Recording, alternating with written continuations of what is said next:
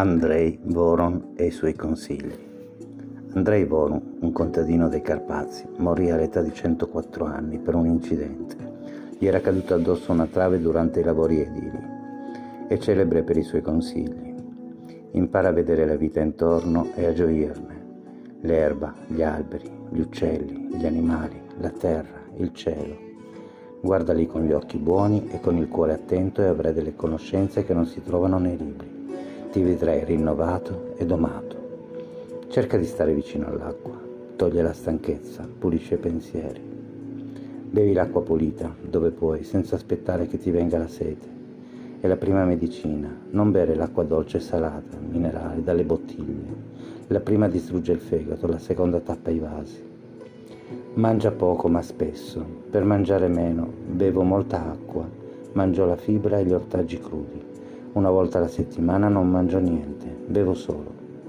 Il digiuno è un bene, niente mi rallegra e ringiovanisce tanto quanto la Quaresima. Le ossa diventano leggere come quelle di un uccello, il cuore gioisce, ogni volta ringiovanisco di diversi anni. Ciò che ti è destinato ti sarà dato, impara ad aspettare con umiltà, ciò che non ti spetta non lo devi aspettare, l'animo deve rimanere leggero. Con la gente sii premuroso e buono, ciascuno, anche la persona più inutile, ha da insegnare. Non farti né amici né nemici e non avrai problemi. Non credere ai pregiudizi, agli astrologi, agli indovini, non cercare di conoscere il futuro. Tieni il cuore e l'animo puliti. Quando sei triste, cammina di più. Meglio se cammini per i campi o nei boschi, ma ricorda il digiuno, la preghiera e il lavoro fisico sono le migliori medicine per l'anima. Non chiedere poco, chiedi tanto e avrai un po' più del minimo. Non mangiate troppo, una bestia affamata è più agile e astuta di un uomo sazio. I legionari romani con un pugno di datteri e un quarto di vino sapevano combattere per ore senza riposare, e i patrizi sazi e lussuriosi fecero cadere l'impero romano.